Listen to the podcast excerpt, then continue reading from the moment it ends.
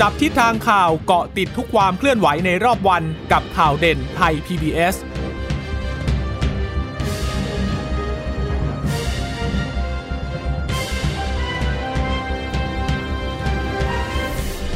สวัสดีค่ะ สวัสดีค่ะ ต้อนรับคุณผู้ฟังสู่ข่าวเด่นไทย PBS นะคะ เราพบกันเป็นประจำทุกวันจันทร์ถึงศุกร์บ่ายๆแบบนี้ค่ะ อัปเดตข้อมูลข่าวสารที่เกิดขึ้นในรอบวันนะคะ เช่นเคยกับดิฉันจีราชาตาเอี่ยมรัศมีและคุณพึ่งนภาคล่องพยาบาล วันนี้ก็ยังคงอัปเดตข่าวสารที่เกิดขึ้นโดยเฉพาะกรณีของสบคที่มีการถแถลงจำนวนผู้ป่วยรายวันที่ยังคงสูงอยู่นะคะ แต่ว่าเรื่องที่ฟังดูแล้วสองสาวันนี้อาจจะน่าชื่นใจเพิ่มขึ้นนั่นก็คือเรื่องของการฉีดวัคซีนเนี่ยแต่ละวันก็ได้ค่อนข้างเยอะนะคะ อยู่ที่ประมาณวันละ4ี่แสนกว่าโดสนะคะ แต่ทีนี้เนี่ยก็ยังมีคำถามอยู่ว่า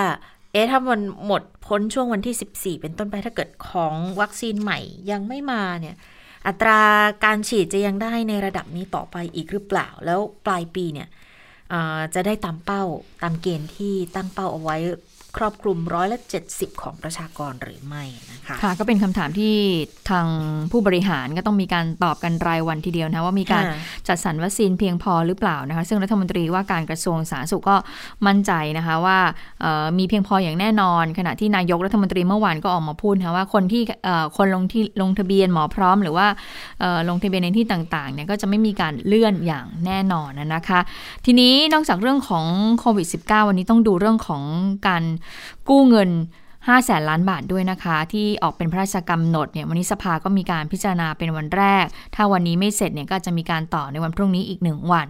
ซึ่งส่วนใหญ่เท่าที่สอบถามจากนักวิชาการนักเศรษฐศาสตร์มาก็บอกว่าจำเป็นนะพลกองเงินกู้1ล้านล้านบาทครั้งที่แล้วเนี่ยก็คือ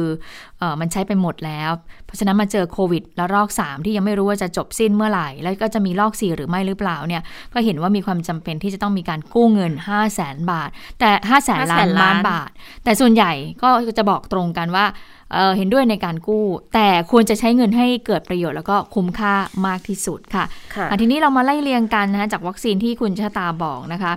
วันนี้2วันจากการที่มีการปรูพรมฉีดวัคซีนทั่วประเทศนะคะเมื่อวันที่ 7 มิถุนายน จนถึงวันนี้นะเข้าสู่วันที่ 3 แล้ว แต่ว่าสบคมีการสรุป 2 วันแรกที่ผ่านมานะคะ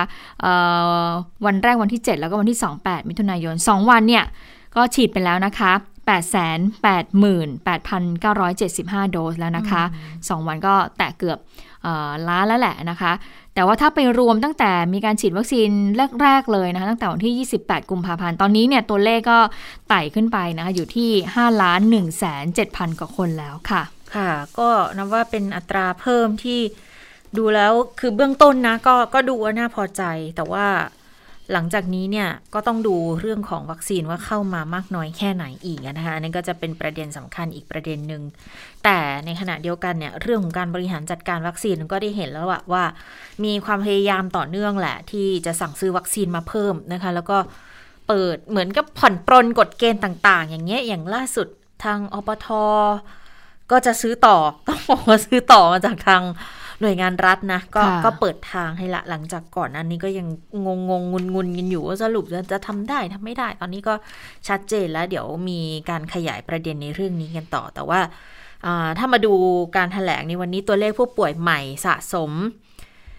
ผู้ป่วยใหม่นะคะ24 ชั่วโมงที่ผ่านมาเนี่ยก็จะอยู่ที่ 2,680 นะคะ ก็ยังคงสูงกว่าระดับ 2,000 อยู่ต่อเนื่องเลยแหละยังไม่ได้ลดลงเลยนะคะ แล้วก็ ผู้ป่วยสะสมเนี่ยตอนนี้ 185,228 คนแล้ว วันนี้รายงานเสียชีวิตเพิ่มอีก 35 คนด้วยกัน ไทยก็ยังคงอยู่ที่อันดับ 80 ของโลกนะคะ ผู้ป่วยรายใหม่ 2,400 คน แล้วก็ไปเจอในเรือนจำอีก 280 คน 2,004ก็คือเอเป็นเป็นการติดเชื้อในประเทศนี่แหละ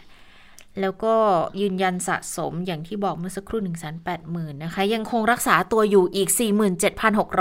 47,644 เป็นผู้ป่วยอาการหนักซะ 1,286 ใส่ท่อช่วยหายใจอีก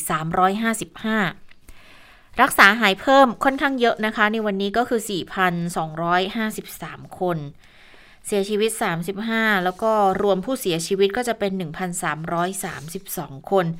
ผู้เสียชีวิตเนี่ยค่ะเป็นผู้ชายซะ24 ผู้หญิงเสีย11 ก็เสียชีวิตในกรุงเทพมหานครมากที่สุด 26 คน นนทบุรี เพชรบุรี สมุทรปราการจังหวัดละ 2 ค่ะ แล้วก็จะมีฉะเชิงเซาปทุมธานีอำนาจเจริญจังหวัดละ 1 นะคะผู้ติดเชื้อรายใหม่ที่บอกว่าติดเชื้อในประเทศเนี่ยนะ2,389 คน แล้วก็เดินทางมาจากต่างประเทศเข้าสเตทควอนตินอีก 11 คนก็รวมเป็น 2,400 ค้นหาเชิงรุกในชุมชนนะคะ ไม่ใช่2,400อะ2,400 ถูกแล้ว เดี๋ยวขออภัย แล้วก็ค้นหาเชิงรุกในชุมชน ในโรงงานอีก 932 ค่ะ ในเรือนจำอีก 280 นะคะเข้าระบบเฝ้าระวังบริการอีก 1,457 คน โอ้ยากอย่างนี้นะค่อนข้างงงทีเดียวนะ อืมเออคือคือรวมทั้งหมดเนี่ย ก็ 2,680 วันนี้ค่อนข้างที่จะ เออ สับสนอยู่กับตัวเลขเล็กน้อยนะคุณผู้ฟังเดี๋ยวเดี๋ยววันพรุ่งนี้ขอแก้ตัวใหม่อีกทีก็แล้วกันนะ เพราะว่าวันนี้ มันตัวเลขมันค่อนข้างที่จะพันๆกันอยู่ค่ะ แต่เอาเอาเป็นว่าสองพันหกสองพันหกก็เป็นจำนวนที่ค่อนข้างเยอะอยู่เหมือนกันนะคะ แล้วก็คลัสเตอร์ต่างๆเนี่ยกระจายเยอะทีเดียวค่ะ มีอีกหลายคลัสเตอร์ด้วยกันนะคะที่ มีการรายงานเพิ่มเติมในวันนี้ กรุงเทพก็ยังไม่ลดเลยเนาะไม่ลดเลยกรุงเทพก็ยัง 1,096 คนอยู่ สมุทรปราการก็ 491 คน แล้วปรากฏว่าสมุทรปราการก็ไปเจอคลัสเตอร์เดิมที่เคยรายงานไปก็คือคอนโดมิเนียม แล้วก็มีการรายงานเพิ่มเติมที่ชุมชนตลาดเคหะบางพลีโรงน้ำแข็งโรงงานอลูมิเนียม แคมป์ก่อสร้างด้วย ชุมชนวัดลาดโพทองด้วยสรุปได้ว่าตอนนี้เนี่ยมีการระบาดทุกอำเภอทั่วทั้งจังหวัดเลย ก็ขอให้ประชาชนในจังหวัดใกล้เคียงเนี่ย ระมัดระวังด้วย เนื่องจากว่ามันมีการเรื่องของการเคลื่อนย้ายออของคนในพื้นที่เข้ามาอย่างพื้นที่เสี่ยงนะคะ อันนี้ก็เป็นสิ่งที่ทางสบคบอกไว้ นอกจากนี้ในที่ประชุมก็ยังพูดถึงเรื่องนี้ด้วยค่ะกรณีองค์กรปกครองส่วนท้องถิ่นจัดหาวัคซีน ป้องกันโควิด -19 ได้แล้วนะคะ หลังจากที่เมื่อวานนี้เนี่ยราชกิจจานุเบกษาเนี่ยออกมาบอกแล้วว่าองค์กรปกครองส่วนท้องถิ่นสามารถที่จะจะซื้อวัคซีนโควิด -19 ได้แล้ว จากหน่วยงานของรัฐ ที่ในราชกิจจาเนี่ยได้กำหนดไว้ ไม่ว่าจะเป็นองค์การเภสัชไม่ว่าจะเป็นราชวิทยาลัยต่างๆ เหล่านี้นะคะ วันนี้โดยพลเอกนัตพลนาพาณิชย์ในฐานะผู้อำนวยการสบคชุดเล็กก็มีการทำความเข้าใจ กรณีของประกาศฉบับนี้ในเรื่องของแนวทางการจัดซื้อสรุปเป็นข้อๆนะคะ โดยบอกว่าแรกเลยเนี่ยก็คือการจัดหาวัคซีนที่มีคุณภาพจะต้องเพียงพอต่อประชากรอย่างน้อยครอบคลุม 70%ของจำนวนประชากร 2 ก็คือให้ออยส่งเสริมประสานสนับสนุนผู้ผลิตวัคซีนป้องกันโรค มีการขึ้นทะเบียนอย่างคล่องตัว มีประสิทธิภาพด้วย และที่สำคัญก็คือกรมควบคุมโรค องค์การเภสัชสถาบันวัคซีนแห่งชาติ สภากาชาติไทย ราชวิทยาลัยจุฬาภรณ์หรือหน่วยงานของรัฐเนี่ยมีหน้าที่ให้บริการทางการแพทย์ หรือสาธารณสุข จะร่วมมือกันจัดหาสั่งหรือนำเข้าวัคซีนอย่างเร่งด่วน จากเดิมที่เราจะเห็นว่าถ้าจะสั่งเนี่ยต้องผ่านองค์การเภสัชใช่ไหมคะแต่ว่า เมื่อมีราชวิทยประกาศออกมา ก่อนหน้านี้ แต่ว่าวันนี้ในประกาศราชกิจจาเนี่ยก็มีเพิ่มนะก็มีสถาบันวัคซีนแห่งชาติ มีสภากาชาติไทยด้วยนะคะก็ในการที่จะเป็นหน่วยงานที่จะร่วมกันจัดหาสั่งหรือนำเข้าวัคซีนอย่างเร่งด่วน ก็ให้หน่วยงานนี้จัดหาวัคซีนเข้ามาในสู่ราชอาณาจักรได้ แล้วก็4ก็คือสนับสนุนประชาชนให้เข้าถึงวัคซีนมากยิ่งขึ้น โดยพูดถึงสถานพยาบาลเอกชนในด้วยด้วยนะคะ รวมๆแล้ว คำถามเรื่องของอปทคำว่าเริ่มซื้อได้ก็ขอให้ไปดูในข้อที่ 3 ค่ะ ว่าด้วยหน่วยงานที่จัดหาได้ ก็จะต้องเป็นการที่อปทหรือเอกชนเนี่ยสามารถซื้อจาก 5 หน่วยงานที่กำหนดในข้อ 3 ก็คือมีกรมควบคุมโรค องค์การเภสัชกรรม สถาบันวัคซีนแห่งชาติ สภากาชาติไทย หรือราชวิทยาลัยจุฬาภรณ์อันนี้ก็เป็นสิ่งที่กำหนดกันแล้วก็จะต้องมีการทำความเข้าใจใน ส่วนนี้ด้วยค่ะ ค่ะโอ้มีสภากาชาติไทยด้วยนะ คือดิฉันก็ก็เลยกำลังดูอยู่ว่า เออถ้าบอกว่ามีสภากาชาติไทย แล้วก็มีหน่วยงานรัฐที่ให้บริการทางการแพทย์การสาธารณาสุขเนี่ยไปไปมามาโรงพยาบาลอย่างโรงพยาบาลจุฬานี่ก็อาจจะมีสิทธิ์ที่จะจัดหามาเองได้นะ เพราะว่าก็สังกัดสภากาชาติไทยด้วยเหมือนกันใช่ไหมคะสำหรับโรงพยาบาลจุฬาใช่ไหมดิฉันเข้าใจถูกไหมอืมสภากาชาติไทยเนาะ เดี๋ยวต้องดูว่าว่าจะมีหน่วยงานหรือว่าของรัฐที่มีหน้าที่บริการทางการแพทย์สาธารณสุขเนี่ยหน่วยงานอื่น ๆ จะหาได้เพิ่มนอกเหนือจากสี่ห้าหน่วยงานที่มีการประกาศชื่อออกมาอย่างชัดเจนนี้ด้วยหรือไม่นะคะ แต่ที่ชัดแน่ๆเนี่ยก็คืออปทซื้อจาก 3-4 หน่วยงานที่ว่าเนี่ยได้ แล้วก็โรงพยาบาลเอกชนเองก็สามารถที่จะไปซื้อจากหน่วยงานด้านบนนี้ได้ด้วย คือคือยังเอาเข้ามาเองไม่ได้หรอก แต่เป็นการซื้อผ่านมานะคะ ดังนั้นก็คงจะมีการประสานงานกันเพิ่มมากขึ้น เชื่อได้ว่าปลายปีนี้ไปจนถึงปีหน้าเนี่ยเรื่องของวัคซีนก็น่าจะมีเพียงพอ เอาเป็นว่าเพียงพอละกัน อย่าพูดว่าเหลือ เพราะว่าณขณะนี้ยังไม่พอ ไตรมาสที่ไตรมาสสุดท้ายของปีควรจะเพียงพอ ไปจนถึงต้นปีหน้า เพราะว่าเท่าคือคุณผู้ฟังเท่าที่ประเมินมาแล้วนะ คิดว่าปีหน้าเราก็คงจะต้องฉีดกันอยู่ แล้วก็คือพอปีนี้สมมติคนที่เริ่มได้ฉีดแล้วใช่ไหมคะก็ปีนี้ก็เสร็จแล้ว เดี๋ยวต้องดูปีหน้าจะต้องดูรัดเราแล้วนะว่า เอ๊ะรัฐจะรัฐเนี่ยจะจะจะมีนโยบายในเรื่องของวัคซีนยังไงจะจะให้จัดหาเพิ่มให้เป็นบริการพื้นฐานไปด้วยเหมือนเหมือนกับวัคซีนไข้หวัดใหญ่ที่จะให้กลุ่มผู้สูงอายุฉีดไปเลยไหมหรือเราจะต้องเป็นคนควักตังจ่ายเอง ถ้าจะต้องจ่ายเองเนี่ยเดี๋ยวเราก็ต้องศึกษาใช่ไหมคะว่า ยี่ห้อไหนโรงพยาบาลไหนอะไรยังไง แต่อย่างหนึ่งที่น่าจะพอวางใจได้ นั่นก็คือ เรื่องของโรงพยาบาลเอกชนที่เขาเคาะราคามาบอกว่าให้เท่ากันหมดละเขาจะไม่ได้เอากำไรกำไรกำไรอะไรจากส่วนนี้นะคะ ก็คือจะตกเข็มละพันเก้าใช่ไหมโมเดอร์นาพันเก้าสองเข็มสามพันแปดแต่ถ้าเป็นของซีโนฟาร์มที่จะเข้ามาทางราชวิทยาลัยก็เคาะมาแล้ว 880 ก็ไม่เกินพันก็ไม่เกิน 1,000 บาท 888 นี่ต่อโดสหรือว่า 2 เข็มอะน่าจะต่อโดสต่อโดสเหรอคะ ค่ะโอ้งั้นก็จะอยู่ที่ประมาณ อะประมาณ 2,000 ตีซะราวๆนี้ก็คงต้องต้องต้องหาข้อมูล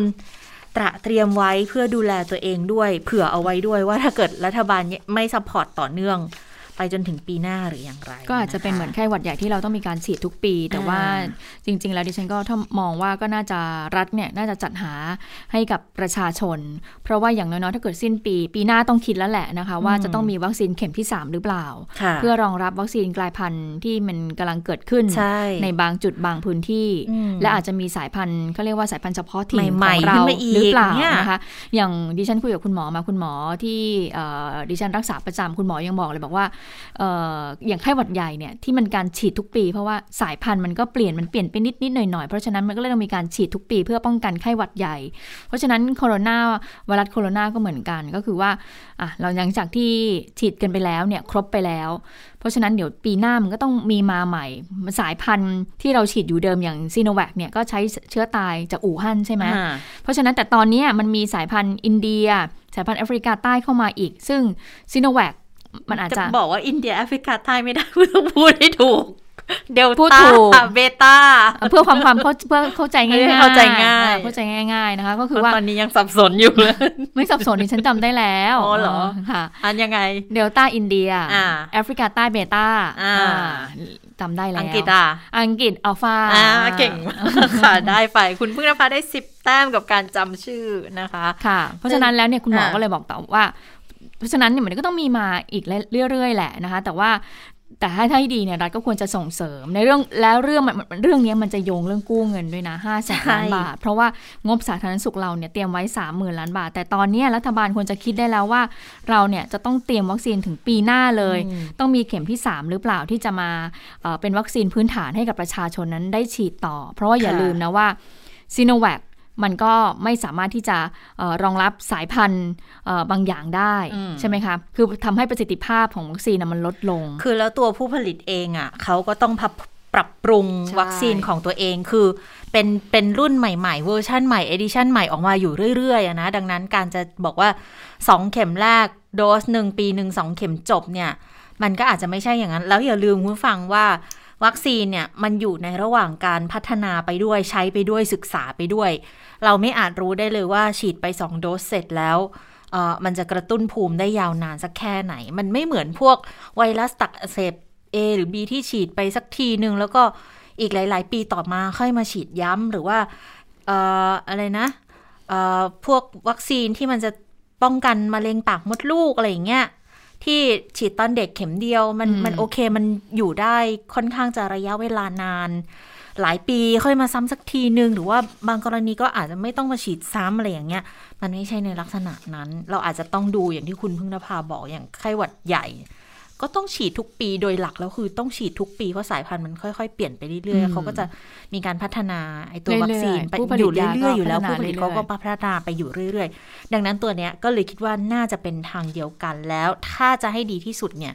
จริง ๆ รัฐก็ควรจะต้องสปอร์ตใช่ณจุดนี้อยู่เรื่อย ๆ ด้วยค่ะ มีเรื่องหนึ่งเมื่อวานนี้ที่ฉันฟังตอบโจทย์มา คุณจุชตานี้น่าสนใจมาก อย่างก็บอกว่าช่วงแรก ๆ ที่เกิดการระบาดแล้วเรามีซีโนแวคเข้ามา ส่วนใหญ่คุณหมอในบ้านเราเนี่ยจะฉีดซีโนแวคเพ ราะว่าช่วงนั้นเนี่ยมีซีโนแวคเข้ามาก่อนค่ะใช่ไหมคะ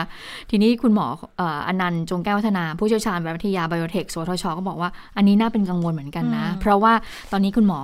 หลาย ๆ ท่านในบ้านเราเนี่ยฉีดซีโนแวคไปแล้ว แต่ตอนนี้เนี่ยเชื้อมันได้มีการพัฒเชื้อนาก็อัปเกรดตัวเองใช่ขึ้นอีก เชื้อก็อัปเกรดตัวเองขึ้นอีกนะคะ ก็อย่างที่เรารู้กันว่าตอนนี้เนี่ยเอ่อสายพันธุ์อินเดียคือเดลต้ามันก็เริ่มมีการระบาดในพื้นที่กรุงเทพแล้ว ก็ซึ่งไอสายพันธุ์เอ่ออินเดียหรือแอฟริกาใต้เนี่ยเขาหลบหลีกภูมิได้เก่ง ซึ่งอืมถ้าเกิดว่าแพทย์ หรือว่าเจ้าหน้าที่บุคลากรทางแพทย์เนี่ยไปเจอกับเชื้อตัวนี้ขึ้นมา โอเค ถึงแม้จะเอ่อป้องกันไม่ให้เกิดการเสียชีวิตได้ แต่มันก็จะส่งผลต่อระบบสาธารณสุขในบ้านเราได้เหมือนกัน เพราะว่าถ้าหากแพทย์หรือบุคลากรทางการแพทย์ป่วยคนหนึ่งก็จะต้องมีการกักตัว อันนี้เนี่ยอืมเป็นสิ่งที่คุณหมอก็มีการพูดแล้วก็แสดงความกังวลใช่เอาไว้เหมือนกันนะค่ะคะก็ก็เหมือนกับว่าถ้าเกิดฉีดเข็มต่อไปอาจจะต้องเป็นยี่ห้ออื่นด้วยหรือเปล่าอืมเพื่อที่เตรียม ร่างกายให้พร้อมสำหรับการรองรับเชื้อที่มันพัฒนาไปด้วยนะคะ นี่ก็จะเป็นอีกประเด็นหนึ่งที่เราคงต้องติดตามกันต่อเนื่องวัคเอ่อโควิดมันคงไม่ไม่จากเราไปง่ายๆอะเนาะตอนแรกเราก็นึกกันว่าโอ้สักปีสองปีเดี๋ยวฉีดวัคซีนเสร็จทุกอย่างก็คงจบ แต่ตอนนี้มันกลายเป็นว่า ประเทศที่เขาฉีดวัคซีนไปก่อนหน้านี้เขาก็เริ่มพบแล้วนะว่า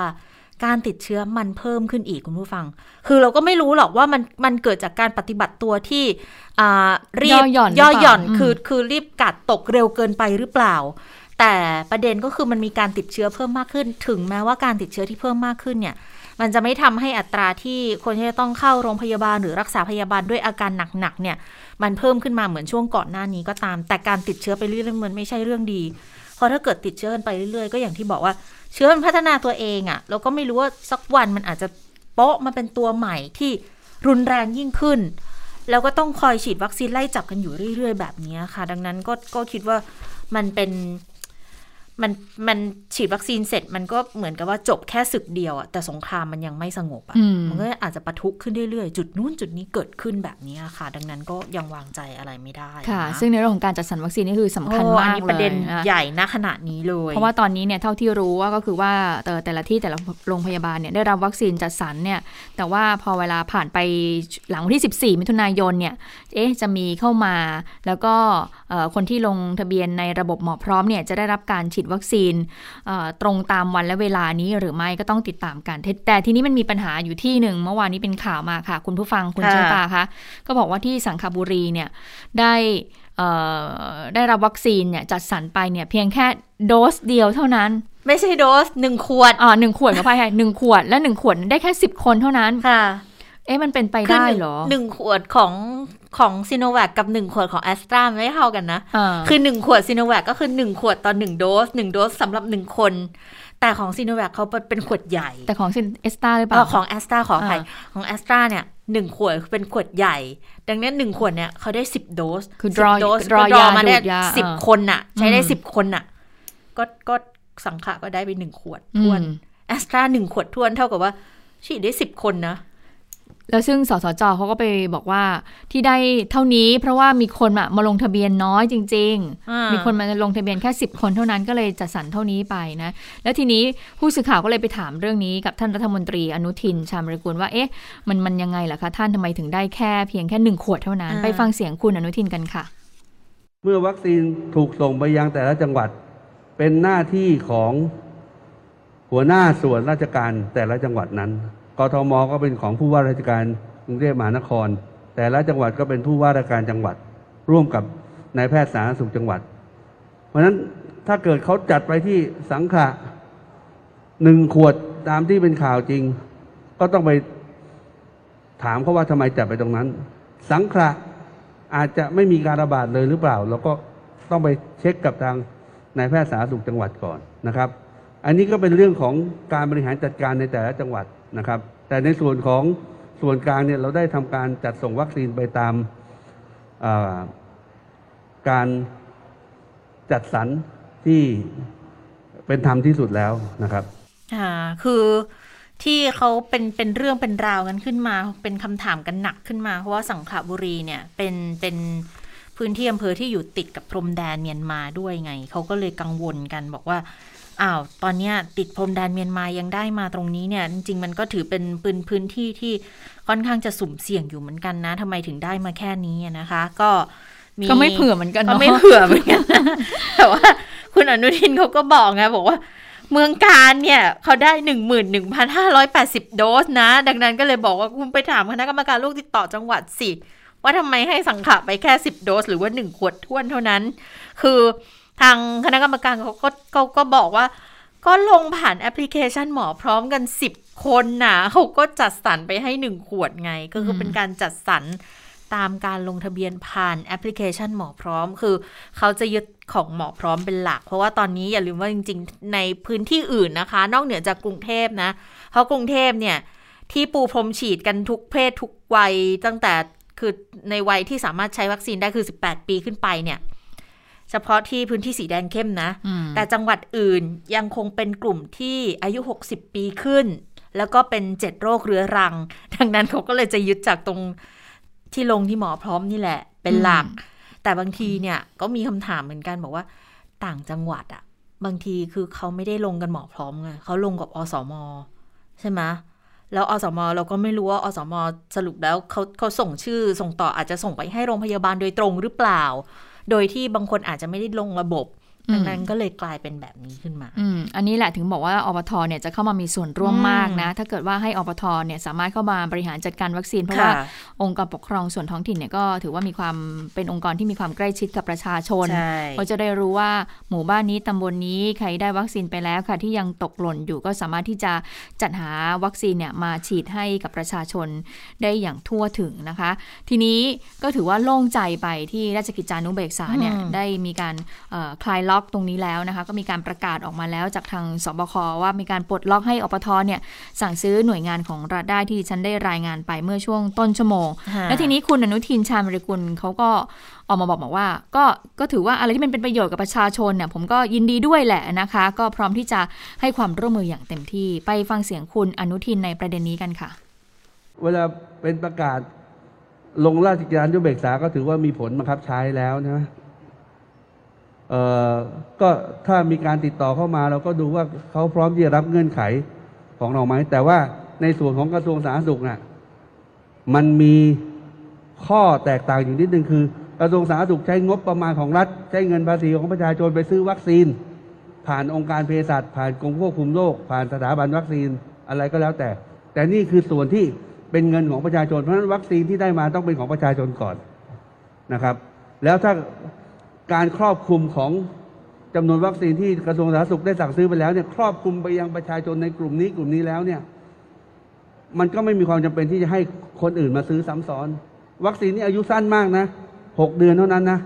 เพราะนั้นเราเราก็ต้องไปบริหารจัดการ สมมติเกิดออปทที่ไหนติดต่อเข้ามาบอกจะซื้อ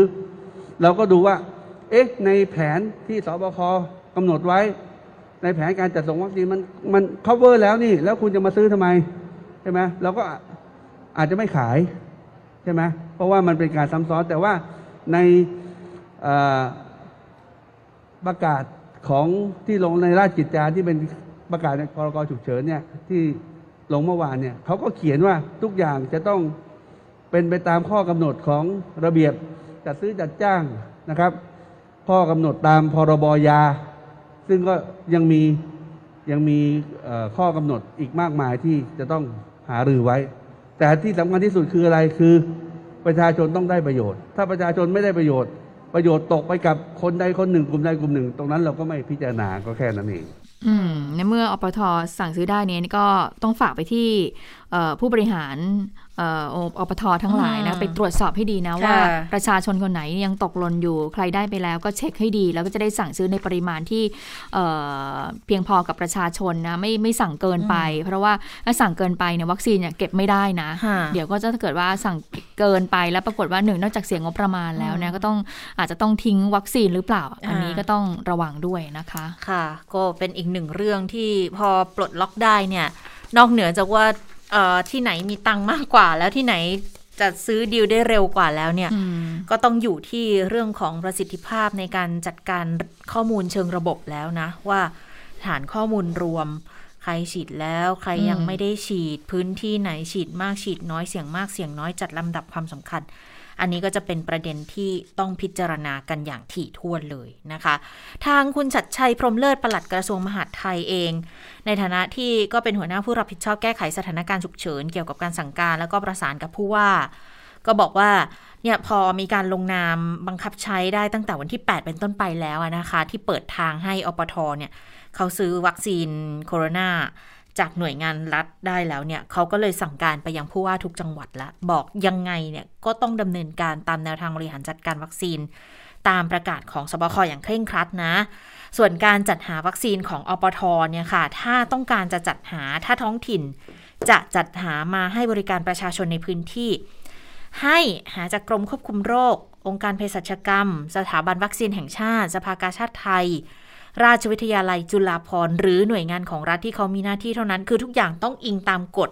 ที่ให้อำนาจไปเท่านั้น แล้วต้องเป็นไปตามหลักเกณฑ์ตามแผนการใช้จ่ายของอปทด้วยนะคะ อันนี้ก็กำหนดเอาไว้ในราชกิจจาเรียบร้อยเลย คือทุกอย่างต้องสอดคล้องกับการบริหารสถานการณ์ของสบคตามที่นายกเขากำหนดด้วยนะ แล้วก็พูดออกมาถึงเรื่องของอการดูแลในเรื่องของความเหลื่อมล้ำในการจัดหาวัคซีนขององค์กรปกครองส่วนท้องถิ่น ที่เขามีศักยภาพด้านงบประมาณและรายได้ที่แตกต่างกันไปด้วยนะคะ อันนี้ก็ต้อง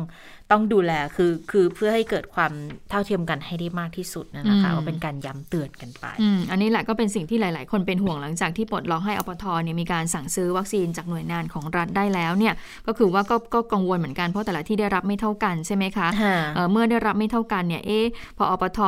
หน่วยเอ่อองค์กรหน่วยงานนี้เนี่ยไปซื้อ แล้วมันจะมีส่งผลกระทบต่อการบริหารงานอื่น ๆ ด้วยหรือไม่ เพราะว่าองค์กรปกครองส่วนท้องถิ่นมันมีหลายเรื่องหลายปัญหานะมันไม่มีแค่เรื่องของโรคระบาดหรือว่าโรคติดต่อเท่านั้น อันนี้หนึ่งเรื่องนะคะ เรื่องหนึ่ง ส่วนของการสั่งซื้อผู้สื่อข่าวก็ถามทางพลเอกนัตพลนาคพาณิชย์เลขาธิการสภาความมั่นคงแห่งชาติในฐานะผู้อำนวยการสปคสปคเหมือนกันนะบอกว่าแปลว่าในเบื้องต้นในช่วงนี้ก็คือจะต้องสั่งจากหน่วยงานของรัฐเท่านั้นใช่ไหมคะ คือไม่สามารถที่จะสั่งเองได้โดยตรงจากผู้ผลิตใช่ไหม พลเอกนัทพลก็บอกว่า ระยะนี้ก็ต้องเป็นแบบนี้ไปก่อน เนื่องจากว่าวัคซีนนี้มีปริมาณจำกัด ซึ่งแต่ละประเทศผู้ผลิตเนี่ยก็มีการกำหนดเงื่อนไขจำหน่ายก็คือว่าให้จำหน่ายให้หนึ่งประเทศหนึ่งสัญญาเท่านั้นนะคะ ไปฟังเสียงของพลเอกนัทพงศ์นาคพาณิชย์ในประเด็นนี้กันค่ะลำดับแรกเนี่ยคือเราจะเราแจกจ่ายจากตามสัดส่วนของประชากรจังหวัดใหญ่ประชากรมากก็ได้มากนะครับ แต่ก็คิดเป็นเปอร์เซ็นต์ที่เท่ากันนะครับ ในลำดับที่สองก็คือพิจารณาในเรื่องสถานการณ์การแพร่ระบาด เพราะนั้นจังหวัดใดที่สถานการณ์การแพร่ระบาดสูงรุนแรงก็จะได้รับส่วนเติมเข้าไป แล้วก็กลุ่มสุดท้ายก็คือพื้นที่จังหวัดเศรษฐกิจที่จะต้องสมควรที่จะเตรียมความพร้อมด้านเศรษฐกิจหลังการแพร่ระบาด ก็จะได้รับการเพิ่มเติมอีกส่วนหนึ่งอันนะแสดงว่าถ้าอย่างนี้องค์กรที่หาไม่ใช่ว่าจะซื้อได้ใช่ครับดูจากจำนวนอะพื้นที่เสี่ยงใช่เกษตรกรหรือว่าใช่เป็นพื้นที่ท่องเที่ยวที่มีความใช่ไม่โดดเดี่ยวใช่ในจังหวัดนั้นมีใช่การติดเชื้อใช่ใช่ครับเพราะก็จะมีมีการพิจารณากลั่นกรองมาตามลำดับนะครับ ตั้งแต่คณะกรรมการโรคติดต่อจังหวัด ซึ่งมีท่านผู้ว่าราชการจังหวัดเป็นประธานนะครับ แล้วก็มาเข้าสบคอีกครั้งหนึ่งนะครับคงต้องมีการพิจารณาด้วยความรอบคอบมิได้หมายความว่าเมื่อประกาศนี้ออกไปแล้ว องค์การปกครองส่วนที่จะสามารถซื้อได้เองได้ในทันทีนะครับครับเอ่อจริง ๆ แล้วทางเอกชนไม่ต้องครับ เพราะว่าทางหน่วยงานที่สั่งเข้ามาล่าจักเนี่ยส่วนใหญ่ก็จะมีการหารือกับสบคว่าเขาจะสั่งวัคซีนชนิดนี้ จำนวนเท่านี้เข้ามาเพื่อแจกจ่ายใคร เขาจะมีการหารือกับสบคอยู่กรณีตอนนี้ค่ะประชาชนหมายถึงว่าการฉีดวัคซีนกับประชาชนเนี่ยเรายังมีการทยอยฉีดตามจำนวนวัคซีนที่เข้ามาใช่ครับ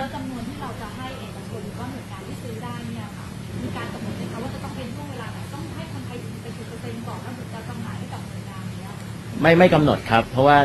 ยิ่งยิ่งคนไทยได้ฉีดมากขึ้นมันก็ยิ่งดี เร็วมากขึ้นก็ยิ่งดีนะครับ ไม่กำหนดว่าจะต้องเป็นวันนั้นวันนี้ แต่เราจะดูแค่ปริมาณว่า คือรัฐบาลหรือว่าสบคเนี่ยได้เตรียมวัคซีนสำหรับพี่น้องประชาชนเนี่ยหนึ่งร้อยล้านโดสสำหรับคนห้าสิบล้านคนนะครับ คนไทยมีประมาณหกสิบเจ็ดล้านคนนะครับ คนต่างชาติที่อยู่ในประเทศไทยประมาณ2.6ล้าน ก็คือรวมทั้งสิ้นประมาณ70ล้านคนนะครับ เพราะฉะนั้นเราเตรียมขนาดนี้เราเตรียมไว้ 50 ล้านคนเพื่อให้เกิด herd immunity หรือว่าภูมิคุ้มกันหมู่นะครับ เพราะฉะนั้นถ้าสามารถฉีดได้มากขึ้นมากกว่านี้ก็อยู่ในอยู่ในอยู่ในเป็นสิ่งที่ดีนะครับ อืมค่ะก็พยายามที่จะกระจายวัคซีนให้ได้มากที่สุดนะคะ ก็ต้องย้ำอีกครั้งนะว่า องค์กรใด ๆ อปท หรือว่าอืมทางเอกชนโรงพยาบาลเอกชนจะสั่งซื้อก็ยังคงเป็นการสั่งซื้อผ่านทางหน่วยงานของรัฐที่ได้รับอำนาจในการสั่งซื้อเข้ามาอยู่นะคะ แต่ว่าอ่าเรื่องของความเท่าเทียมก็อาจจะดูแลกันนิดนึง อย่างในกรณีของสถานพยาบาลเอกชน หรือว่าโรงพยาบาลเอกชนที่เขาจะซื้อจากเอ่อวัคซีนจากหน่วยงานที่กำหนดเนี่ย ก็มีคำถามเหมือนกันบอกว่าเอ๊ะเขาต้องรายงานจำนวนที่ซื้อให้กับสบคด้วยหรือไม่นะคะ ก็บอกว่าก็ก็ไม่ต้องค่ะ เพราะว่าอ่าหน่วยงานรัฐที่จะสั่งเข้ามาในส่วนใหญ่เนี่ยคือหน่วยงานเขาจะคุยกับสบคอยู่แล้ว หน่วยงานของรัฐเขาคุยกับสบคอยู่แล้วว่าจะสั่งเท่านี้เท่านี้ แล้วจะต้องให้กับใครอะไรยังไงบ้างนะคะเอ่อดังนั้นในพอพอมันเข้ามาปุ๊บมันก็ ก็ก็คือสบคก็รู้อยู่แล้วอะว่าที่ไหนเขาจะได้ไปเท่าไหร่เท่าไหร่ เพราะว่าก่อนซื้อก็ต้องรายงานมาก่อนอยู่แล้วนะคะ นี่ก็เลยเป็นประเด็นหนึ่งนะเออคือก็มีการพูดถึงด้วยว่าปัจจุบันเนี่ยยังไม่ทราบไงว่าจำนวนของคนไทยที่ต้องการฉีดเนี่ยเท่าไหร่กันแน่ยังประเมินไม่ได้ แต่ถ้าเกิดสั่งเข้ามาล่วงหน้ามากเกิน เดี๋ยวมีปัญหาสั่งมาเยอะคนไม่มาฉีดวัคซีนเหลือ อันนี้ก็จะเป็นปัญหาอีกเพราะอย่างที่รัฐมนตรีพูดใช่ไหมว่าวัคซีนเก็บได้แค่ประมาณ6เดือนเท่านั้นเอง ก็ต้องเผื่อในอนาคตด้วยนะ ต้องต้องบริหารจัดการเผื่อในอนาคตด้วย ตอนนี้ก็ถูกตำหนิแหละว่าทำไมถึงทำอย่างนั้นอย่างนี้ แต่ก็อยากให้คิดถึงว่า ถ้าสักกันยาสักตุลาสมมุติสถานการณ์ดีขึ้น จะเหลือคนฉีดอีกสักเท่าไหร่นะคะ ก็อาจจะต้องเตรียมไว้มากกว่าจำนวนนิดนึง แต่ก็ต้องบริหารจัดการให้ได้เพื่อเพื่อประสิทธิภาพต่างๆ ด้วยนะคะค่ะ และในช่วงนี้ที่มีการปูพรมฉีดทั่วประเทศเลยนะคะ อย่างกทมก็มีหลายจุดทีเดียวนะคะ ปรากฏว่าในช่วงนี้จะเห็นว่าเราเวลาเราเข้าไปดูในโซเชียลมีเดียเนี่ยเอ่อก็จะเห็นว่ามีคนโพสต์เรื่องของอาการไม่พึงประสงค์ว่าค่ะฉีดวัคซีนไปแล้วมีอาการอย่างงู้นอย่างนี้เป็นยังไงบ้างอะนะคะเอ่อส่วนใหญ่เนี่ยที่เราเอ่อรู้มานะคะก็คือมีจะมีอาการไข้ เพราะว่าอย่างอืมไทย PBS เองเนี่ยเพื่อนๆก็ไปฉีดเอ่อ วัคซีนของแอสตราเซเนกาเพราะว่าช่วงนี้เขามีการให้แอสตราเซเนกาอยู่นะคะ ก็ไปฉีดกันปรากฏว่ามีไข้ขึ้น ล่าสุดทางอธิอธิบดีกรมควบคุมโรคก็บอกว่า กรณีพบคนหนุ่มสาวมีอาการไข้หลังจากที่ได้รับวัคซีนแอสตราเซเนกาไปเนี่ยก็ถือว่าร่างกายเนี่ยมีปฏิกิริยาตอบสนอง ส่วนใหญ่ก็จะมีอาการไข้ปวดเมื่อยตามตัว หรือว่าปวดศีรษะ ถือว่าเป็นเรื่องปกตินะคะของการรับวัคซีน ไม่ว่าจะเป็นวัคซีนป้องกันโรคอื่น หรือว่าวัคซีนโควิด -19 ก็ตาม ก็จะมีปฏิกิริยาอย่างนี้แหละ คล้ายคลึงกันนะคะ ส่วนใหญ่ก็ อาการเหล่านี้จะเป็นแค่ชั่วคราว ไม่นานก็หายก็สามารถที่จะรับประทานยาแก้ปวดลดไข้ เพื่อบรรเทาอาการได้ แต่หากไม่ดีขึ้นก็สามารถที่จะไปพบแพทย์ได้เอง อันนี้ก็คืออาการถือว่าเป็นเรื่องปกติหลังจากที่ได้รับวัคซีนเอสตราเซเนกาซึ่งส่วนใหญ่ก็เกิดขึ้นในคนหนุ่มสาว แต่ที่อาการที่ไม่พึงประสงค์แล้วเสียชีวิตนี่สิคะคุณยิชตา วันนี้ทางทางกระทรวงสาธารณสุขทางสบคก็มีการพูดถึงเรื่องนี้เหมือนกันนะคะ ค่ะ ก็เป็นเป็นการถแถลงของนายแพทย์เฉวตสันนามวาดนะคะผู้อำนวยการกองควบคุมโรค และภัยสุขภาพในภาวะฉุกเฉินของกรมควบคุมโรค คือวันนี้เนี่ยให้ข้อมูลภาพรวมการฉีดวัคซีนนะคะบอกว่าตอนนี้เนี่ยทั้งซีโนแวคแอสตราเซเนกาก็ฉีดไปรวมทั้งหมดเอ่อ6ล้านกว่าโดสนะคะ มีการเฝ้าระวังติดตามอาการไม่พึงประสงค์ แล้วก็เรื่องของผู้เสียชีวิตด้วยหลังจากที่รับการฉีดวัคซีนโควิด -19 ไป ตอนนี้เนี่ย ที่ได้รับรายงาน 28 คน แต่ว่ารายงานมา 28 เขาก็ต้องเอาเข้าสู่คณะกรรมการเพื่อพิจารณากลั่นกรองในรายละเอียดอีกที ว่าสรุปแล้วสาเหตุการเสียชีวิตเนี่ย คืออะไรจริง ๆ กันแน่ ก็ยืนยันออกมา 12 คนว่าไม่ใช่เป็นผลมาจากวัคซีนที่เหลือก็ยังคงต้องติดตามกันอยู่อย่างใกล้ชิดอีกทียังพิจารณากันอยู่นะคะ เราไปฟังเสียงคุณหมอเฉวตสันกันค่ะ ในส่วนของการเสียชีวิตที่รายงานมาถึงตอนนี้นะครับ ก็เรียกว่ามีการรายงานเข้ามาแล้ว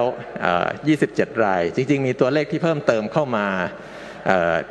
ในส่วนที่เป็นเมื่อเช้านะครับ ก็เป็น 28 ราย ต้องเรียนว่าไม่ได้ไม่ใช่ว่าเป็นผลจากวัคซีนนะครับ ตามหลักการของเราเมื่อมีเหตุการณ์รุนแรงนะครับ ก็จะต้องมีการหาสาเหตุ ให้ชัดเจนนะครับ โดยระบบของระบบเฝ้าระวังอาการไม่พึงประสงค์นะครับ ในระดับพื้นที่ก็จะมีการรวบรวมข้อมูลรายงานนะครับ แล้วก็จะรายงานสถานการณ์ว่าเกิดเหตุอะไรบ้างในเบื้องต้นได้นะครับ ระดับจังหวัดนะครับ จะมีการจัดตั้งคณะผู้เชี่ยวชาญในระดับเขตนะครับ เพราะเวลาที่เราฉีดวงกว้างมาก ๆ หากมีอาการที่เข้าข่ายที่ผู้เชี่ยวชาญจะต้องอดูสาเหตุนะครับว่าเป็นอย่างไรนะครับ ดูมีความเชื่อมโยงนะครับ เกี่ยวข้องกับวัคซีนหรือไม่นะครับ เพราะว่าบางกรณีก็อาจจะเกี่ยวข้อง บางกรณีก็อาจจะไม่เกี่ยวข้อง ก็ต้องให้เวลาในการเก็บข้อมูลตรงนั้นนะครับ เพราะฉะนั้นการจะรู้สาเหตุที่แท้จริงที่ชัดเจนเนี่ยต้องเรียนว่าต้องมีทั้งกระบวนการที่ดูในเรื่องของกระบวนการดูแลรักษาการส่งตรวจในโรงพยาบาล หรือว่าการตรวจผ่าชนะสูตรนะครับหลังเสียชีวิต สิ่งเหล่านี้มีความสำคัญมาก นอกจากดูรูปลักษณ์ภายนอกการผ่าแล้วชิ้นเนื้อที่ต้องส่งตรวจ เพื่ออธิบายสาเหตุก็มีความสำคัญเช่นกันนะครับ เพราะฉะนั้นตัวอย่างของกรณีที่ปทุมธานีนะครับ ก็จะเห็นว่ามีผู้ที่เสียชีวิตหลังการฉีดวัคซีน แต่เมื่อมีการตรวจชนสูตรแล้วก็พบว่ามีการอักเสบของเยื่อหุ้มสมองนะครับ ซึ่งก็เป็นเชื้อสาเหตุคนละเรื่องกันเลยนะครับ กับเรื่องของวัคซีน เพราะฉะนั้นกรณีเหล่านั้นเป็นการเสียชีวิต เป็นอาการไม่พึงประสงค์ที่รุนแรงนะครับ แต่ว่าไม่ได้เกี่ยวข้องไม่ได้เป็นสาเหตุที่มาจากวัคซีนนะครับ เพราะฉะนั้นในส่วนของ 27 รายที่มีการรายงานเข้ามานะครับ 12 รายมีการสรุปสาเหตุชัดเจนแล้วนะครับ ว่าทุกรายมีสาเหตุของการเสียชีวิตที่ไม่ได้เกี่ยวข้องกับเรื่องของวัคซีนนะครับ ก็ขอให้พี่น้องประชาชนนะครับ ได้มั่นใจในความปลอดภัยของวัคซีน แล้วเราก็จะ ติดตามเรื่องราวเหล่านี้นะครับ มานำเสนอต่อท่านเป็นระยะระยะนะครับ เพื่อให้เกิดความมั่นอกมั่นใจ แล้วก็เราก็จะได้ประโยชน์จากการฉีดวัคซีนในวงกว้าง เกิดภูมิคุ้มกันหมู่ แล้วก็ทำให้หยุดการระบาดได้ในที่สุดนะครับค่ะก็ 12 คนสรุปว่าก็ไม่ไม่ได้เป็นผลมาจากวัคซีนคือ คือถ้าฟังแล้วตีความเนี่ยน่าจะเป็นในลักษณะที่ว่าคือตัววัคซีนที่ฉีดเข้าไปไม่ได้เป็นสาเหตุให้ให้เสียชีวิต แต่อาจจะ เนื่องด้วยอาการไม่พึงประสงค์อย่างรุนแรง หรือว่าโรคประจำตัวอะไรอย่างเงี้ยดังนั้นก็เอออันนี้มันตอบยากเหมือนกันเนาะตอบยากอะเพราะว่าบางคนเนี่ยเอ่อไม่มีอาการไม่มีโรคแทรกซ้อนไม่มีอะไรเลยเนี่ยแต่ว่าพอไปแต่ฉีดพอวัคซีฉีนดแล้วสมพอผ่านไปมสองวัอาทิตย์ต่มาเอออะไรเงี้ยเสียชีแล้ววิตก็อย่างเงี้เสียยชีวิตอย่างเงี้ย เราก็คือเป็นเราเรารับฟังข่าวเราก็ไม่มั่นใจเหมือนกันก็นะก็ไม่รู้ว่าจะเกี่ยวข้องโดยตรคืงอหรือเปล่า แต่ว่าถ้าเกิดอืมเขาไม่ได้รับการฉีด ซึ่งเขาอาจจะไม่เสียชีวิตก็ได้ อันเนี้ยมันก็อ่าพูดยากนั่นไงไงมันก็เลยบอกว่าสรุปแล้วแล้วจะตีความว่าคือเอาแน่ละมันไม่มันมันไม่ใช่เป็นเพราะว่าฉีดเข้าไปแล้วแล้วเสียชีวิตเนื่องจากเอ่อฤทธิ์ของวัคซีนอะอย่างนี้ละกัน แต่มันเป็นอาการข้างเคียงอืมซึ่งก็อืมคือถ้าถ้าคืในมุมมองคือคือมองในได้หลายแง่อืมมองได้หลายแง่มองแต่ว่าได้หลยแง่ในมุมมองของดิฉันว่าถ้ามันเกี่ยวข้องก็ เกี่ยวได้ค่ะ เกี่ยวได้แล้วก็มีการจ่ายชดเชยไปดีกว่าแบบว่าเอ่อไม่ได้ทำอะไรเลย เพราะว่ามันจะสสร้างผลกระทบเอ่อทางจิตใจให้กับอืมญาติผู้เสียชีวิตด้วยนะคะ ค่ะอะ ทีนี้เรื่องของไมเกรนค่ะ ก็มีการถามเข้ามาเยอะนอกจากเรื่องของอาการเป็นไข้อืมหลังจากฉีดวัคซีนแล้วไอ้คนที่เป็นไมเกรน คนที่ปวดหัวศีรษะปวดศีรษะรุนแรงเอ๊ะฉีดวัคซีนได้ไหมก็มีการถามเข้ามาเยอะนะ โดยสรุปแล้วนะคะ ก็คือสมาคมประสาทวิทยาแห่งประเทศไทยก็บอกว่า ฉีดวัคซีนได้นะคะค่ะคนที่เป็นไมเกรนไม่จำเป็นต้องหยุดยาแก้ปวดไมเกรนแต่ถ้าไม่มั่นใจกังวลใจอยู่ จะหยุดยาก็ได้แต่ว่าให้ไปปรึกษาแพทย์ที่รักษาก่อนแพทย์ประจำตัวเรานะคะ เพื่อที่จะวางแผนในการฉีดวัคซีนต่อไปค่ะค่ะอะมาดูเรื่องพรกกู้เงินกันบ้างคงต้องไปกันเร็วนิดเร็วๆนึงแล้วนิดนึงเพราะว่าคุณสวรักษ์ก็เตรียมความพร้อมมาในเรื่องที่สถานการณ์ในต่างประเทศวันนี้มีเรื่องน่าสนใจกันหลายเรื่อง แต่ว่าในสภาเนี่ยวันนี้ก็ต้องดูค่ะ เพราะว่าจะเป็นการขอกู้เงิน5แสนล้านบาท แล้วทางฝ่ายค้านเนี่ยรู้สึกจะไม่ค่อยโอเคกันเท่าไหร่สาเหตุก็เป็นเพราะว่าเหมือนครั้งที่แล้วเลยอะเอกสารประกอบการขอกู้เงิน7แสนล้านมีประกอบอยู่ 5 หน้า คราวนี้ห้าแสนล้านมีอยู่สี่หน้านะคะ ก็เลยบอกว่า โหคุณจะขอกู้ห้าแสนล้านมีมีมีมาสามหน้าห้าหน้าแบบนี้เนี่ย มันอาจจะไม่ค่อยดีหรือเปล่านะคะ แต่ว่าอย่างไรก็ตามวันนี้ คุณอาคมเติมพิทยาภัยศิษย์รัฐมนตรีคลังก็เป็นคนเข้ามาชี้แจง ก็บอกว่า คือพยายามแก้ไขสถานการณ์ต่อเนื่องภายใต้แหล่งแหล่งเงินกู้แหล่งเงินภายใต้กรอบกฎหมายที่มีอยู่แต่มันไม่พอ ทุนสำรองที่จ่ายที่เหลือก็ไม่พอก็เลยต้องต้องกู้มาเพิ่มในลักษณะนี้นะคะ สาระสำคัญก็คือ ใช้จ่าย 3 แผนงาน 1 คือแผนที่มีวัตถุประสงค์เพื่อแก้การระบาดของโควิด -19 จัดหาเครื่องมืออุปกรณ์การแพทย์ ยารักษาโรควัคซีนอันนี้ 30,000 ล้าน แผนอีกหนึ่งแผนก็คือช่วยเหลือเยียวยาชดเชยแก่ประชาชน 3 0 0แสนล้าน แผนโครงสร้างฟื้นฟูเศรษฐกิจสังคมที่ได้รับผลกระทบ วงเงินตรงนี้ 1 7 0 0 0 0 ล้านบาทนะคะก็มีการอภิปรายกันถึงพลิกถึงขิงกันเยอะเหมือนกันนะไปฟังบางช่วงบางตอนจากคุณนัชชาบุญชัยอินสวัสดิ์แล้วก็คุณยุทธพงศ์จรัสเสถียรกันค่ะ ในพรกเงินกู้ห้าห้าแสนล้านเนี่ยนะครับ ผมคิดว่าเรื่องนี้ครับ มันไม่มีความจำเป็นเร่งด่วนอะไร เพราะว่าโรคติดเชื้อไวรัสโคโรนาเนี่ย มันเกิดตั้งแต่เดือนมีนาคมปี 2563 มันไม่ได้เร่งด่วนแล้วครับ และปัญหาตรงเนี้ยมันก็ยังไม่จบไปภายในปีนี้หรอกครับ มันยังจะต้องมีต่อไปอีก ให้รัฐบาลนะครับ เปลี่ยนจากพรกเงินกู้ห้าแสนล้านเนี่ยมาเป็นงบพรบงบประมาณ รายจ่ายกลางปี 2564 ในวงเงิน5แสนล้าน เพื่อให้สภาเนี่ยสามารถตรวจสอบรายละเอียดได้นะครับ แล้วก็จะให้เพื่อให้เกิดประโยชน์ และเกิดความคุ้มค่าสูงสุด เพราะว่าเงินงบประมาณเนี่ยเงินกู้5แสนล้านเนี่ยเป็นเงินงบประมาณที่ประเทศเนี่ยจะต้องไปกู้มา และสุดท้ายเนี่ยประชาชนเนี่ยนะครับทุกคนเนี่ยก็จะต้องมาร่วมกันเป็นหนี้นะครับ แล้วก็ต้องไปใช้จ่ายในไปใช้หนี้ในอนาคต ผมให้โอกาสท่านสองเรื่องด้วยกันครับ ทางออกแรกครับ ท่านเอาพรกอิงซวยฉบับนี้กลับไป แล้วไปแก้มาใหม่ เปลี่ยนเป็นพรบงบประมาณกลางปี แล้วเขียนรายละเอียดโครงการมาเลย ว่ามีโครงการอะไรบ้างหนึ่งสองสามสี่ห้า พี่น้องประชาชนจะได้อะไรเรื่องสถานการณ์วิกฤต พี่น้องประชาชนจะได้อะไรในเรื่องของการฟื้นฟูเศรษฐกิจ รายได้จะเพิ่มขึ้นเท่าไหร่ พี่น้องประชาชนจะได้อะไรเรื่องของภาวะวิกฤต สาธารณสุข จะได้ฉีดวัคซีนอะไร เมื่อไหร่ยังไง เลขบัตรประชาชนไหนฉีดแล้วยังไม่ฉีด จะได้ฉีดวันไหนแจ้งเขาให้ถูกให้ให้ครบหมดทุกคน ท่านไปแก้มาใหม่แล้วใส่รายละเอียดมา แล้วก็ให้พี่น้องประชาชน บอกผ่านผู้แทนสภาผู้แทนของท่านในแต่ละเขตมา และก็มาอภิปรายมาพูดกันในสภาแห่งนี้แหละครับ ในสภาผู้แทนราษฎรแห่งนี้ ว่ารายการไหนดีรายการไหนไม่ดีรายการไหนถูกต้องไม่ถูกต้องท่านไปแก้มาเป็นพรบซะ ก็อยากให้ทำรายละเอียดให้ชัดเจนนะคะค่ะเสียงแรกก็เป็นคุณยุทธพงศ์จรัสเสถียรเสียงที่สองก็เป็นคุณนัชชาค่ะคุณชัยอินทร์สวัสดิ์สำหรับคุณนัชชา เมื่อสักครู่เนี่ยก็บอกว่าทางออกแรกไปแล้วก็คือว่าให้เอาพรกฉบับเนี้ยออกไป แล้วก็ค่ะให้รัฐบาลเนี่ยจัดทำมาเป็นพรบมีรายละเอียดชัดเจนให้มากกว่านี้เอ่ออย่างที่สองคืออะไรรู้ไหมคะ คือให้เปลี่ยนตัวคนกู้ใหม่ค่ะ เปลี่ยนตัวนายกรัฐมนตรีใหม่ เพราะว่านายกคนเดิม คนกู้คนเดิมเนี่ยไม่เหลือความชอบธรรมอืมในสายตาของประชาชนแล้วนะคะอ่าอันนี้ก็เป็นทางออกของทางคุณนัชชาค่ะซึ่งเมื่อคุณนัชชาเนี่ยเขาอภิปรายเสร็จจัดเรียบร้อยเขาบอกว่า หลังจากนั้นคุณนัชชาก็ทำการฉีกร่างอ๋อพรกฉบับดังกล่าวทิ้งกลางสภาก่อนที่จะค่ะจบการอภิปรายค่ะค่ะ คือมีอยู่ห้าหน้าฉีกง่ายเออใช่ฉีกง่ายนิดนึงนะคะอะก็เป็นอีกหนึ่งสีสันที่เกิดขึ้นนะคะ แต่ว่าอภิปรายกันข้อค่อนข้างดุเดือดทีเดียวนะคะ นอกจากเรื่องของอา การตั้งข้อสังเกตในในความไม่มีรายละเอียดในเงินกู้ตั้ง 5 0 0แสนล้านบาทแล้วเนี่ยนะคะ ก็ยังมีการพูดถึงเพดานหนี้สาธารณะด้วยเหมือนกันว่า โหกู้แล้วกู้อีกปีที่แล้วล้านล้านเจ็ดแสนล้าน ปีนี้มาอีกห้าแสนล้านแล้วเนี่ย มันจะไปดันเพดานหนี้สาธารณะขึ้นอีกไหม ต้องไปฟังคุณจุลพันธ์อมรวิวัฒน์สพเชียงใหม่พักเพื่อไทย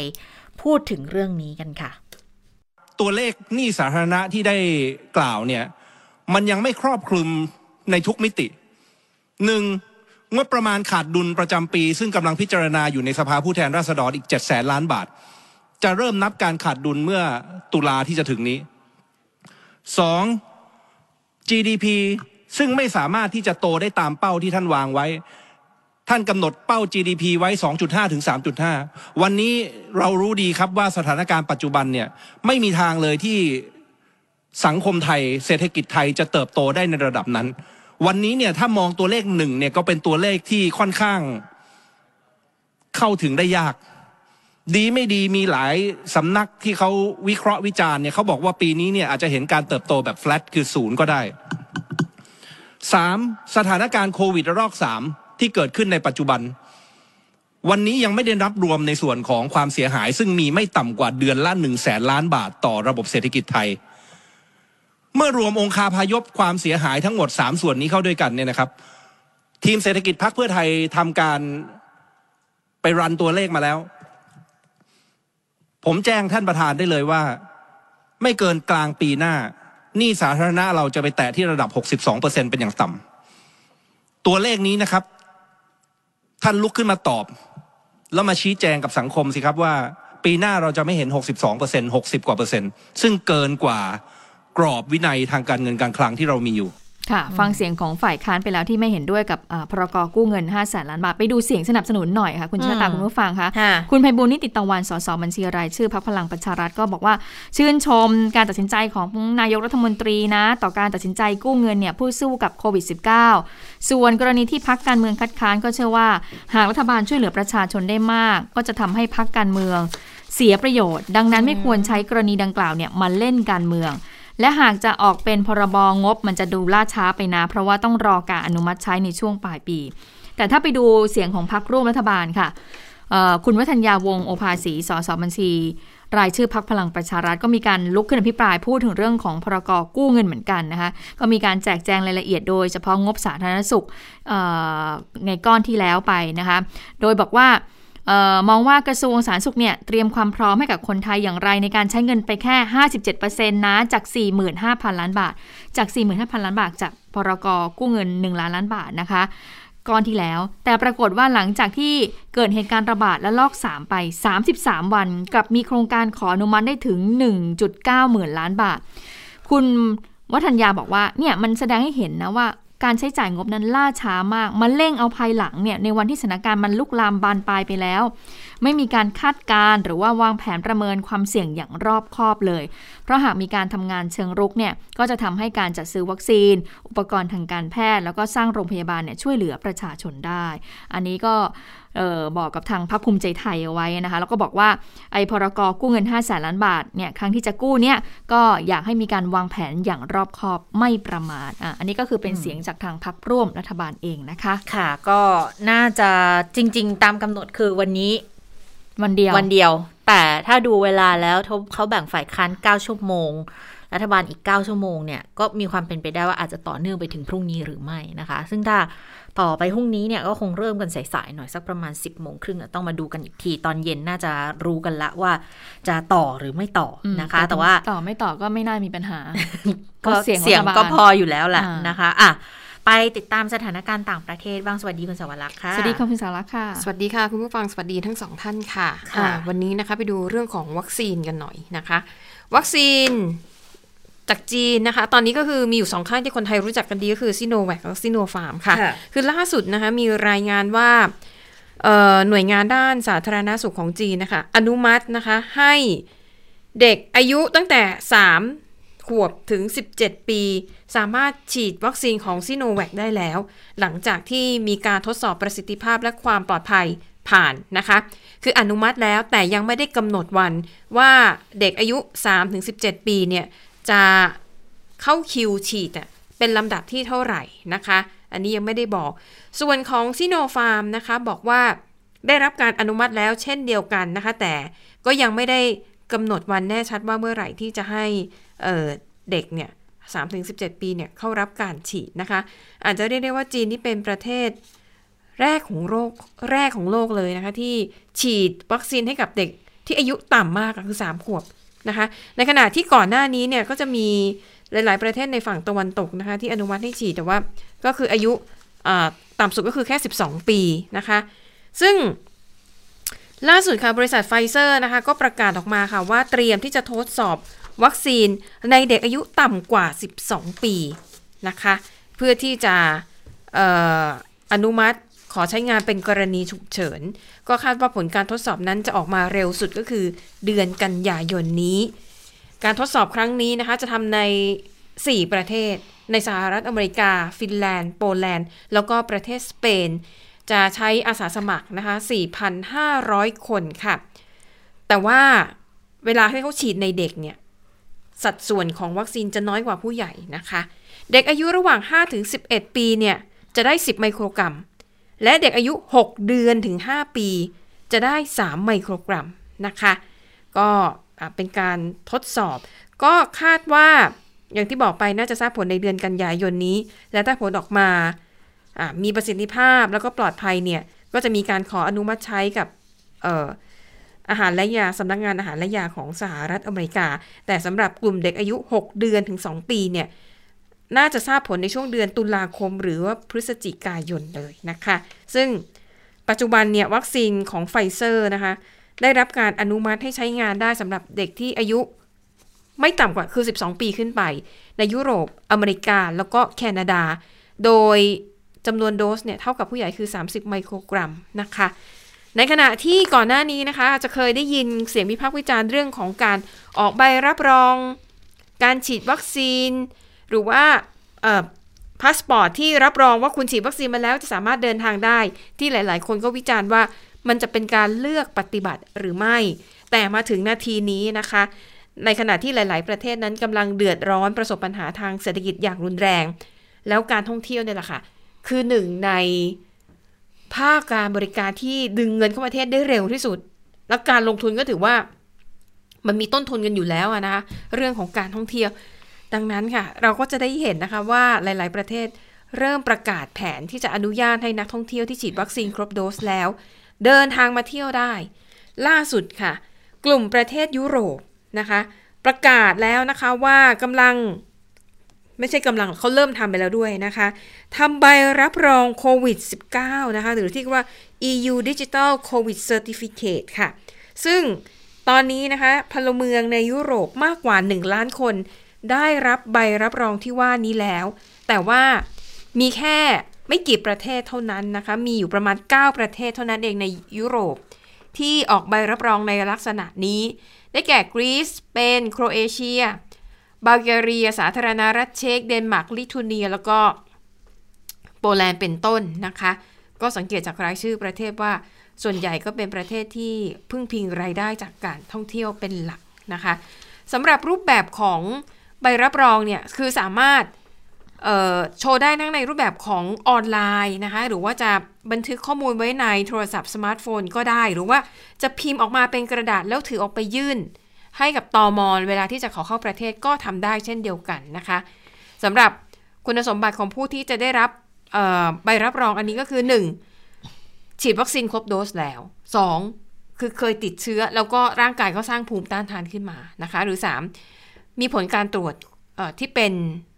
ผลการตรวจโควิด -19 ที่เป็นลบ คาดว่าตอนนี้กำลังคุยกันอยู่ในกลุ่มของสหภาพยุโรปทั้งหมดนะคะ ถ้าเห็นชอบว่าอะอนุญาตว่าถ้าใครมีใบรับรองที่ว่านี้ก็สามารถเดินทางข้ามประเทศในยุโรปได้โดยที่ไม่ต้องกักตัวอีกต่อไป ถ้าหากเป็นไปตามแผนเนี่ยคาดว่าใบรับรองนี้นะคะจะมีผล กับทุกๆ ประเทศในยุโรป ตั้งแต่วันที่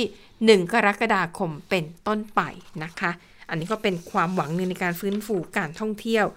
ปิดท้ายค่ะ ในขณะที่ทั่วโลกนะคะเขาไขว่คว้าหาวัคซีนเนี่ย ปรากฏว่าที่รัฐวิสคอนซินของสหรัฐอเมริกาค่ะ ศาลนะคะ สั่งตัดสินจำคุกอดีตเภสัชกรนะคะวัย 46 ปีนะคะ ติดจำคุกเป็นเวลา 3 ปีข้อหาจงใจทำลายวัคซีนโควิด -19 ของโมเดอร์นามากกว่า 500 โดส วิธีการของเขาก็คือว่าเภสัชกรคนนี้นะคะเขาอยู่ในศูนย์การแพทย์ออโรราวันที่ 24 ธันวาคมปีที่แล้วค่ะ เขาเอาวัคซีนเนี่ยโมเดอร์นามากกว่า 500 โดส ไม่หมดอายุด้วยนะ เอามาวางทิ้งไว้ข้างนอก เป็นเวลานานหลายชั่วโมง ทั้งทั้งที่วัคซีนเหล่านี้ยังไม่หมดอายุ และแน่นอนนะคะ วัคซีนที่ใช้เทคโนโลยี mRNA เนี่ย มันมีข้อจำกัดว่าคุณจะต้องเก็บ ในความเย็นในอุณหภูมิ 2 ถึง 25 องศาเซลเซียส ก่อนที่จะฉีดให้กับคน แต่ปรากฏว่าการกระทำแบบนี้ถือว่าเป็นการจงใจทำให้วัคซีน หมดประสิทธิภาพทั้งๆทที่มันไม่หมดอายุนะคะศาลตัดสินจำคุก 3 ปี แล้วก็สั่งให้จ่ายเงินชดเชย ให้กับศูนย์การแพทย์ดังกล่าว2ล้าน5แสน2หมื่นบาท หลังจากที่พ้นโทษออกมาแล้วยังต้องถูกคุมประพฤติอีก 3 ปี แต่ที่น่าสนใจคือเขาบอกว่าเหตุผลที่เขาทำลายวัคซีนเนี่ย เพราะเขาเชื่อว่าวัคซีนมันคือผลผลิตของปีศาจ ถ้าหากฉีดวัคซีนเข้าไปจะทำให้ร่างกายเนี่ยเป็นอันตราย แล้ววัคซีนจะไปเปลี่ยน DNA ของมนุษย์นะคะ ซึ่งก่อนหน้านี้ค่ะเขาเคยทำแบบนี้เหมือนกันแต่ทำกับวัคซีนไข้หวัดใหญ่ คือแอบสลับเอาน้ำเกลือไปสลับกับวัคซีนไข้หวัดใหญ่ แล้วก็ยังบอกเพื่อนร่วมงานด้วยนะว่า ให้ทำแบบนี้สิ อันนี้ก็คือเป็นความเชื่อนะคะเขาบอกว่าตัวเองเนี่ยเป็นศาสดาพยากรณ์เป็นคนที่นำคำสั่งสอนของพระเจ้าเนี่ยมาแจ้งแก่มนุษย์นะคะ แต่ว่าในที่สุดค่ะเจ้าตัวก็รับสารภาพทุกข้อกล่าวหา แล้วก็ขอโทษเพื่อนร่วมงานครอบครัว แล้วก็คนในชุมชนที่เกี่ยวข้องที่ต้องเสียโอกาสในการได้รับฉีดวัคซีนของโมเดอร์นาค่ะ ค่ะ และทั้งหมดก็คือข่าวเด่นไทย PBS ในวันนี้นะคะ เราทั้งสองคนลาไปก่อน สวัสดีค่ะ สวัสดีค่ะ สวัสดีค่ะ